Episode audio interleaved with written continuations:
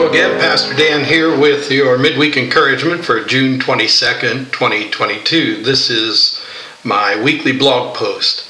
Today's quote comes from the hymn by Charles Wesley, And Are We Yet Alive, number 553 in your Methodist hymnal. Yet out of all the Lord hath brought us by his love, and still he doth his help afford, and hides our life above. I used to get chills up and down my spine when I joined a few thousand Methodists every year at the annual conference session.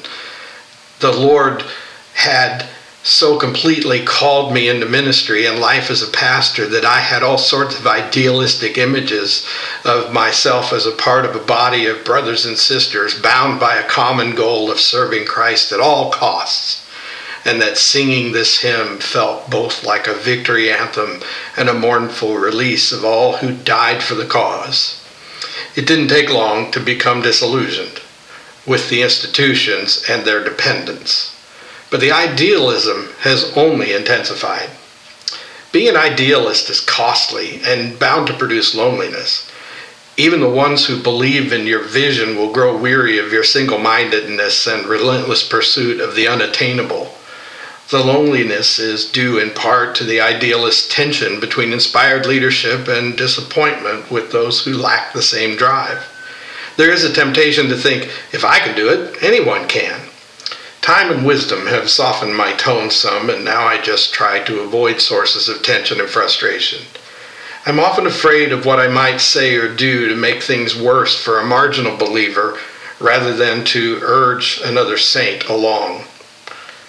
Unchallenged assumptions by critics occasionally cause me to great pain, and after playing out a few scenarios in my imagination wherein I set them straight, I ultimately pray for grace to abound. And are we yet alive? The question takes on new meaning when asked sincerely among like minded, spirit filled servants of Christ. The question is more focused on spiritual health than on temporal affairs. Is my zeal still intact? Am I provisioned, trained and dedicated to a long walk? Alive implies general well being and vitality. I dare say it isn't the case anymore when United Methodist Church members gather to sing Charles Wesley's beloved hymn. But when a small band of idealists gather to pray, sing, read scripture, and witness, there is life. Can I be vulnerable with you?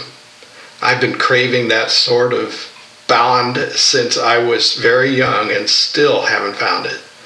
I admit it is partly my problem because of my trust issues and my idealistic rhetoric.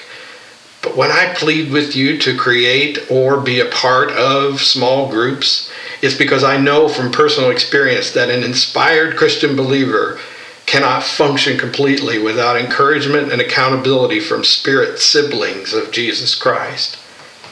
John and Charles Wesley were so idealistic as to believe entire sanctification is attainable, and they felt that Methodists weren't entirely alive unless holiness from God marked their days and years with visible signs.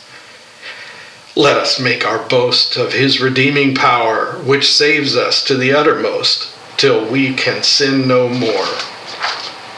And Are We Yet Alive, number 553 by Charles Wesley. And are we yet alive and see each other's face? Glory and thanks to Jesus give for his almighty grace. Preserved by power divine to full salvation here, again in Jesus' praise we join, and in his light appear. What troubles have we seen, what mighty conflicts past, fightings without and fears within, since we assembled last?